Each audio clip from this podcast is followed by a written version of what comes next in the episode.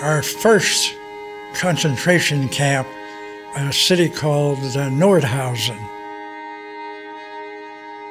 The concentration camp was the, called the Mittelbau Dora Boelcke Barrack concentration camp. We were the first ones to uncover it. I guess I'll never forget that sight or the smell that came from that place. Unbelievable. You know, the pictures you've seen, that happened.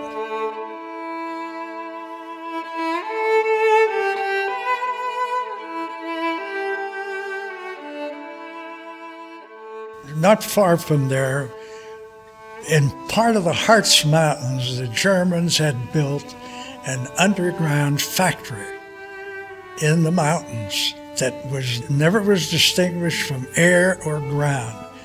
And our 4th 13th Regiment captured that, and it was the factory for building the V 2 rocket. And they were built with slave labor. And the slave laborers would stay in there and never get out until they got to a point where they were so weak, and then they send them down to Dora, where they die.